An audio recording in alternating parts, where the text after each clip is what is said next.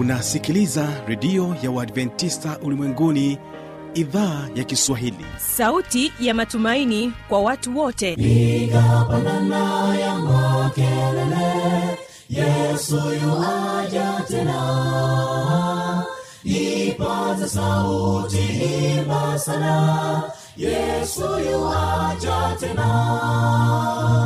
Anakuja anakuja yesu yuaja tena. Hii ni sauti ya matumaini kwa watu wote. Inayokujia kupitia redio ya uadventista ulimwenguni awr toka kila kona ya dunia tunasikia vita njaa maafa. Hivyo washiria marejeo ya mwokozi. Piga panda ewe mlinzi yesu yuwaja tena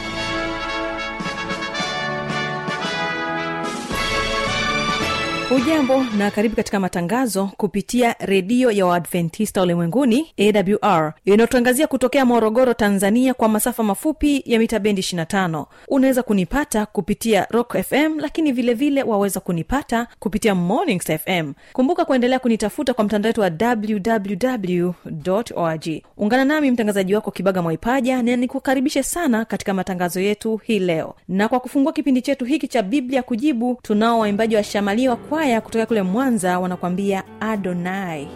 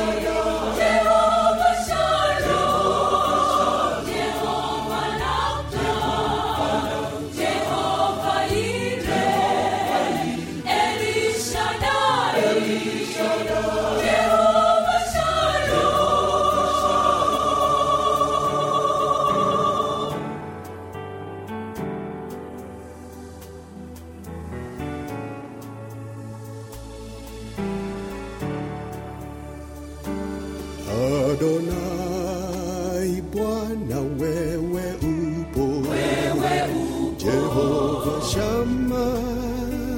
你记那了钩？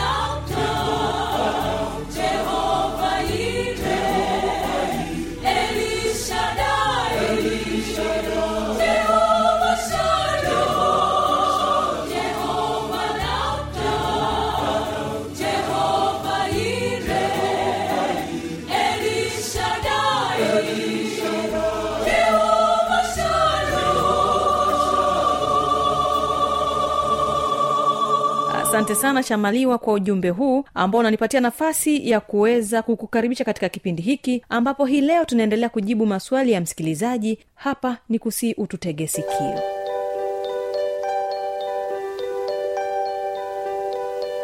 kipindi hewani ni biblia kujibu. Utakuwa nami kibaga mwaipaja pamoja naye mchungaji emmanuel makore.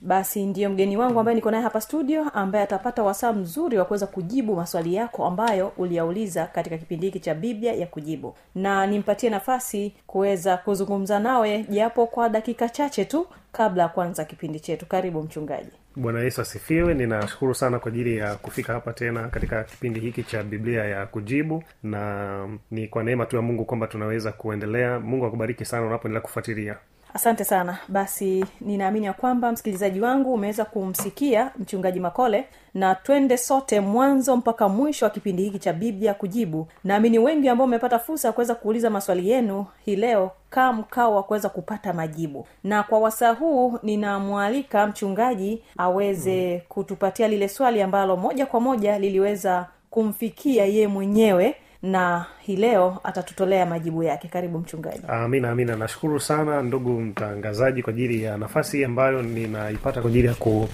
ya kushiriki mbaraka huu wa neno la mungu pamoja na ndugu wasikilizaji mahali popote walipo. Sasa yuko ndugu yetu mmoja anaitwa daniel kutoka shinyanga ambaye aliuliza swali akitaka ufafanuzi tofauti ya agano jipya pamoja na agano la kale kwa sababu ameliangalia agano la kale kama sheria za mungu na agano jipya kama neema. Sasa anaona kwamba agano la kale ambazo ni sheria za mungu zilipitwa na wakati na sasa tunaishi katika agano jipya yaani tunaishi chini ya neema sasa katika kujibu swali hili kwanza ninaomba ndugu uh, msikilizaji aweze kwanza kutofautisha aweze kwanza kutofautisha vitu vifuatavyo. Atofautishe kwanza agano na sheria. Mm-hmm. yaani huo ndo uwe msingi wa kwanza katika katika mazungumzo yetu kwanza. Aweze kutofautisha sheria za mungu pamoja na agano. Kwa sababu kama kweli agano litakuwa ni sheria za mungu basi tutakuwa tume wakristo wote tutakuwa hatuna tumaini tena la kuokolewa. Na ndio maana sasa nataka tusome katika kitabu kile cha walumi sura ya nane eh, kuanzia mstari wa sita pale ili tuanze kutofautisha hapo mara moja alafu tukimbia haraka haraka kwenda ku, kuliangalia sasa uh, swali letu jinsi ilivyokaa. Kwao ukiangalia katika kitabu kile cha warumi sura ya nane kuanzia mstari wa wa sita uh, kuanzia mstari wa sita anasema tunaweza ukasoma hata kuanzia mstari wa tano. Anasema kwa maana wale wafuatao mwili huyafikiri mambo ya mwili bali wale waifuatao roho huyafikiri mambo ya roho kwa kuwa nia ya mwili ni mauti na nia ya roho ni uzima na amani. Kwa kweli nia ya mwili ni wadui juu ya mungu kwa maana haitii sheria ya mungu wala haiwezi kuitii wale waufuatao mwili. Hawawezi kumpendeza mungu lakini ikiwa roho wa mungu anakaa ndani yenu ninyi haumufuati mwili bali mwaifuata roho na lakini ikiwa mtu awaye yote asipokuwa na roho wa kristo huyo si wake. Sasa unaweza ukaanza kuona hapo kwanza e, kuhusiana na habari nzima ya ya, ya mambo ya ya roho na mambo ya mwili. Na nilikuwa nataka pia niunganishe na fungu jingine tena kitabu hiki hiki cha ibrania sura ya nane mstari ule wa mstari ule wa sita. Anasema lakini sasa amepata huduma iliyo bora zaidi kwa kadiri alivyo mjumbe wa agano lililo bora lililoamliwa juu ya ahadi zilizo bora. Maana lile la kwanza lingalikuwa halina upungufu? Nafasi isingelitafutwa kwa lile la pili. Maana walaumupo asema angalia siku zinakuja asema bwana nami nitawatimizia nyumba ya israeli na nyumba ya yuda agano jipya. Sasa katika fungu hili la ibrania nane mstari wa sita utaona kuna vitu vinatajwa hapa vinavyohusiana na agano. Kwanza kuna maagano mawili agano la kale na agano jipya. Na kwa mujibu wa hili fungu anasema hivi kama kama lile agano la kale lisingalikuwa na upungufu nafasi isingalitafutwa kwa lile jipya tafsiri yake ni kusema kwamba kumbe lile agano la kale lilikuwa na upungufu ndio maana ikabidi agano jipya liwepo. Kama lisingekuwa na upungufu pasingekuwa na haja ya kuleta agano jipya. Kwa hivyo limekuwa na upungufu ndio maana pamekuwa na agano jipya. Swali kama kweli agano la kale lililo na upungufu ni amri kumi je ni amri ipi katika zile kumi iliyo na upungufu kwa sababu mungu aliyezitoa zile amri ndiyo aliyeanza pale katika amri ya kwanza mpaka amri ya, ya kumi akizi, akizitaja zote ambazo ndio zimetambulisha dhambi kwa muda wote hasa unaposoma katika kitabu kile cha warumi tatu mstari wa ishirini kusoma warumi nne mstari wa kumi na tano na warumi saba saba nane.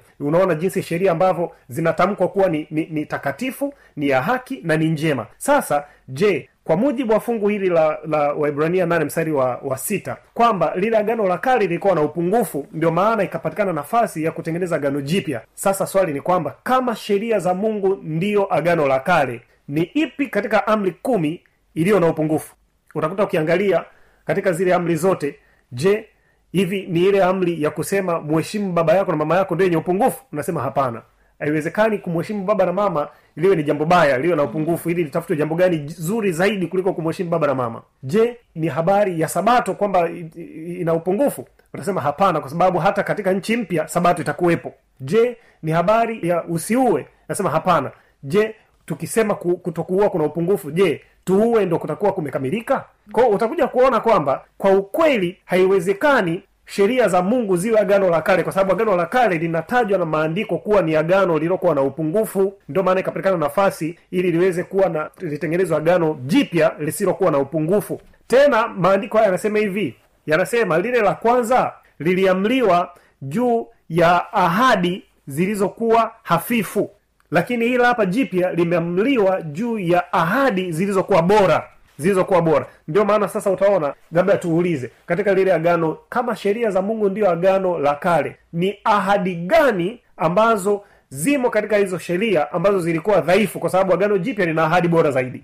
Utakuja gundua kwamba hakuna hata moja katika ahadi zinazotolewa katika sheria za mungu ambayo ina upungufu. Zote ni bora. Hakuna hafifu hata moja. Kwa hiyo mpaka hapo kwanza tumeestablish mpaka hapo tumeishaweka msingi kwamba agano la kale sio amri za mungu sio sheria za mungu. Sasa agano la kale litakuwa kitu gani? Katika kiswahili tu cha kawaida utagundua kwamba maana ya neno agano huwa ni mapatano. Ndio neno lake la kiingereza sema covenant. Covenant ni maagano au mapatano. Watu wanakubaliana. Na kwa ukweli katika mapatano yoyote yale yanakuwa na ahadi. Ndio maana hata biblia inazungumza habari ya ahadi. Yaani ni sawa na watu wanaotaka kufanya biashara hata ya kuuziana. Jambo lolote lile. Lazima katika mkataba wanakuwa na mkataba ule mkataba unakuwa una ofa na unakuwa pia na ahadi kwamba mimi kwa mfano nakuuzia kiwanja wewe utanipa hela ya thamani kiasi fulani. Kwa hiyo na mungu pia katika maandiko matakatifu ni hivyo hivyo mungu anaweka ofa na sisi tunakubali ofa yake na zinakuwepo ahadi. Mungu anapoweka ile ofa anaweka na ahadi. Na ndivyo ambavyo alifanya hata katika gano la kale. Kwa mfano sasa nikuonyeshe agano la kale ni kitu gani? Hebu tuende katika kitabu kile cha kutoka katika kitabu cha kutoka sura ya kumi na tisa haraka haraka. Alafu baadaye twende haraka haraka. Katika kitabu kile cha kutoka sura ya kumi na tisa hebu angalia mungu anaweka ofa. Mungu anaweka ofa tena zina ahadi. Mungu anasema hivi. Mungu anasema katika kitabu kile cha kutoka kumi na tisa mstari wa tatu ana, anaanza kusema hivi. Anasema musa akapanda kwa mungu na bwana akamwita toka mlima ule akisema utawaambia nyumba ya yakobo na kuwaarifu wana wa israeli maneno haya. Mmeona jinsi nilivyowatendea wamisri na jinsi nilivyowachukua ninyi juu ya mbawa za tai nikawaleta ninyi kwangu. Sasa basi ikiwa mtaitii sauti yangu kweli kweli. Sasa hapa unaona hiyo ni kauli yenye condition ndani yake. Anasema sasa ikiwa mtaitii sauti yangu kweli kweli na kulishika agano langu hapo ndipo mtakapokuwa tunu kwangu kuliko kabila yote ya watu. Maana dunia yote pia ni mali yangu nanyi mtakuwa kwangu ufalme na makuhani na taifa takatifu. Hayo ndiyo maneno utakayowaambia wana wa israeli. Katika maneno haya niliyoyasoma hapa mungu anavyozungumza utaona kuna vitu viwili. Kuna ofa na ahadi. Ofa ni nini? Ofa mungu anasema agano. Sasa mungu anatoa hiyo ni stipulation hiyo ofa. Mungu anasema hivi ikiwa mtaitii sauti yangu kweli kweli. Kwa hiyo mungu yuko hapa sahihi anataka watu wote waitii sauti yake kwelikweli na anaongea na musa anamwambia kawaambie wana waisraeli maneno haya kwamba ikiwa mtaitii sauti yangu kwelikweli kwa hiyo mungu alichokuwa nakitaka alikuwa anataka wana waisraeli waitii sauti yake kwelikweli sasa kama watakubali kuitii sauti yake kweli kweli mungu anaahidi nini? Ndio mungu anamwambia musa ahadi zangu ni hizi hapa. Anasema hivi nanyi mtakuwa kwangu ufalme wa makuhani hiyo ahadi ya kwanza. Kama watatii sauti yake ahadi iliyopo mungu anasema kwake watakuwa watakuwa ufalme wa makuhani. Ahadi ya pili taifa takatifu. Unaona? Kwa hiyo hizi ndio ahadi mungu anaweka kwa ajili ya ile ofa aliyotaka. Kwa mungu anataka watu watii sauti yake lakini katika kutii sauti yake ameweka matokeo ambayo sasa ni ahadi kwamba itakuwaje wakisha kutii sauti. Sasa itakuwaje? Nasema kwanza watakuwa ufalme wa makuhani. Mbili watakuwa taifa takatifu. Musa akatumwa nenda kawambia maneno haya. Na kweli musa akaenda mstari wa saba mstari wa saba. Musa akaenda akaweta wazee wa watu akawafunulia maneno haya yote bwana aliyokuwa amewaagiza. Watu wote wakaitika pamoja wakisema hayo yote aliyoyasema bwana tutayatenda. Naye musa akamwambia akamwambia bwana maneno ya watu hao ko unaona yale maneno yalipokwenda kwa watu musa amewaambia jamani hivi ndivyo bwana anavyosema. Watu wakasema hayo yote aliyosema bwana sisi tutayatenda. Ko maneno mengine kusema watu walikubali. Ko agano likaingia. Na ili uone sasa kwamba watu walikuwa wamekubaliana na mungu kwamba watafanya unapokwenda katika sura ishiri na nne ukitoka kumi na tisa ishirini ishiri na moja ishiri na mbili ishiri na tatu na ishirini na nne mstari wa tano. Unaona sasa lile agano jinsi lilivyotengenezwa jinsi ilivyoingiwa. Hapa inaonyesha utaratibu wa namna ambavyo agano liliingiwa. Na nikusomee tu kwanzia mstari wa tano hadi mstari wa nane haraka haraka uone e, ile process ule ile ule mchakato ulivyofanyika. Sasa anasema hivi akapeleka vijana wa wana wa israeli waliotoa sadaka za kuteketezwa wakamchinjia bwana sadaka za amani za ng'ombe. Musa akatoa nusu ya ile damu akaitia katika mabakuli na nusu ya ile damu akainyunyiza juu ya madhabahu. Kisha akakitoa kitabu cha agano akakisoma masikioni mwa watu. Angalia hapa kuna kitu kinaitwa kitabu cha agano. Akakisoma masikioni mwa watu wakasema hayo yote aliyoyanena bwana tutayatenda nasi tutatii. Hiyo ni mara ya pili wanarudia kusema maneno yale yale. Musa akaitoa ile damu akawanyunyuzia watu akasema hii ndiyo damu ya agano alilolifanya bwana pamoja nanyi katika maneno haya yote katika maneno haya yote. Kwao unaona hapa ule utaratibu wote wa namna ya kulingia lile agano umefuatwa. Kwanza kimeletwa kitabu cha agano. Kitabu cha agano ndani yake kina nini? Watu waitii sauti ya mungu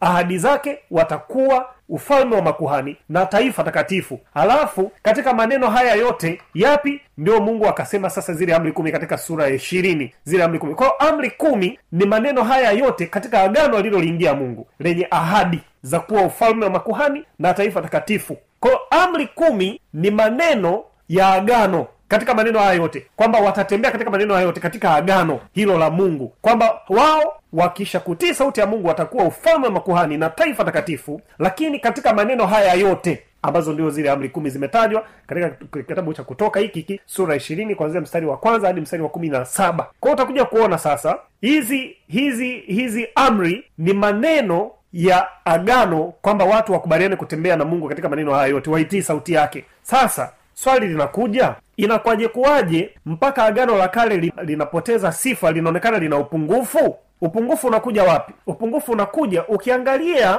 haya maneno wana wa israeli walipoletewa hii ofa na mungu katika ule mstari wa nane walisema hivi katika toka kumi na tisa mstari wa nane walisema hivi watu wote wakaitika pamoja wakisema hayo yote aliyoyasema bwana yani mungu tutayatenda naye musa akaenda akamwambia bwana ya maneno. Mara ya kwanza musa anawaletea hiyo ofa watu wakasema tutayatenda. Unajua unaposema tutatenda maanaake ni kwamba umekubali ile ofa na umeona una uwezo wa kufanya. Aha. lakini ukija kuangalia tena katika hiki kitabu cha kutoka hapo sura ishiri na nne mstari ule wa tano hapa katikati utaona e, utaona wale watu wakasema hivi ukisoma hasa mstari wa saba anasema kisha akakitoa kitabu cha agano akakisoma masikioni mwa watu manake musa akawapatia yale maneno ya bwana ili ili wakubali. Ba- na wakasema hivi wakasema hayo yote aliyoyanena bwana tutayatenda nasi tutatii. Wakaongezea kabisa neno nasi tutatii. Sasa changamoto ni kwamba hawa watu walikubaliana na maneno ya mungu na walikubaliana na ahadi zake wakakubali kwamba watatii. Changamoto ikaja baada ya sisi wanadamu kuwa tumeasi mungu pale edeni. Ni kwamba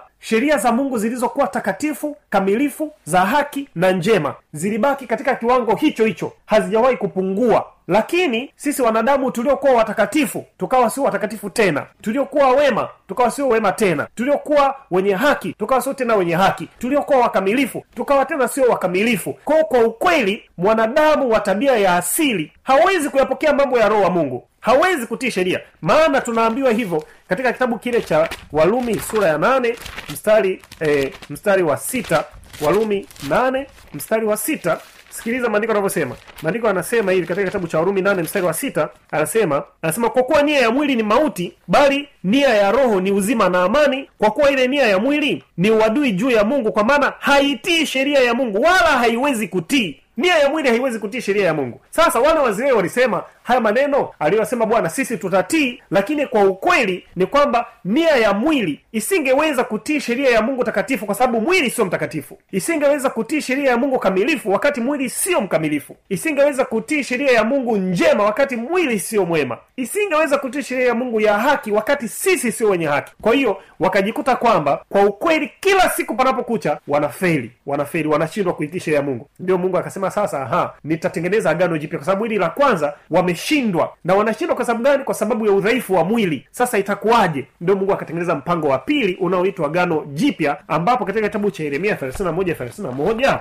yeremia 31 31 nikusomea haraka haraka ndugu msikilizaji ufuatilia katika biblia yako hapo. Yeremia 31 31 mungu anasema hivi na maneno haya yamerudiwa katika kitabu kile cha webrania 10 mstari wa 16 maandiko anasema hivi angalia siku zinakuja asema bwana nitakapofanya agano jipya na nyumba ya israeli na nyumba ya yuda. Agano jipya. Yeremia hapa anatoa ahadi ya mungu. Anasema siku zinakuja asema bwana nitakapofanya agano jipya na nyumba ya israeli na nyumba ya yuda. Si kwa mfano wa agano lile nililofanya na baba zao ndo lile agano la kale. Si kwa mfano agano hilo niliofanya na, na baba zao. Na katika siku zile ilipowashika mkono ili kuwatoa katika nchi ya misri ambalo agano langu hilo walilivunja na ni kweli walivunja kwa sababu ya udhaifu wa mwili. Walisema tutatii lakini ukweli walivunja kwa sababu mwili ulikuwa unashindwa kutii. Sasa kwa sababu hiyo mungu anasema mungu anasema bali agano hili ndilo nitakalofanya na nyumba ya israeli baada ya siku zile asema bwana. Nitatia sheria yangu ndani yao na katika mioyo yao nitaiandika nami nitakuwa mungu mungu wao nao watakuwa watu wangu. Wala hawatafundishana kila mtu na jirani yake na kila mtu na ndugu yake wakisema mjue bwana kwa maana watanijua wote. Tangu mtu aliye mdogo miongoni mwao hata aliye mkubwa miongoni mwao wasema bwana. Kwao unaweza kuona katika agano jipya sheria hazibadiliki. Katika maneno yale yote hakuna kinachobadilika pale. Kinachobadilika mungu anasema sheria zangu nitatia katika mioyo yao tena watazitii. Na watazitii kwa sababu gani? Watazitii kwa sababu mungu mwenyewe anazitia katika mioyo yetu mungu anaweka katika mioyo yetu. Na, na, na hasa hili ndio agano jipya kwamba mungu anatia sheria zake katika mioyo yetu na sisi tunazitii sheria hizo kwa uwezo wa mungu.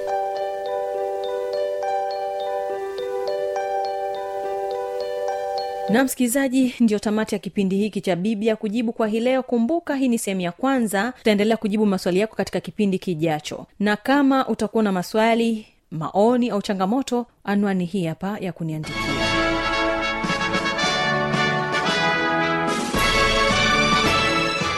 Redio ya uadventista ulimwenguni awr sanduku la posta 172 morogoro tanzania.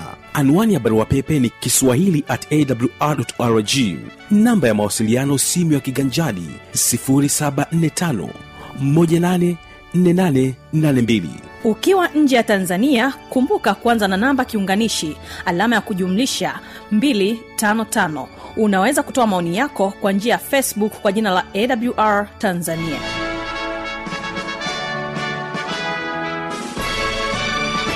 Kesho ni mafundisho makuu. Kumbuka tutaendelea kubarikiwa sote.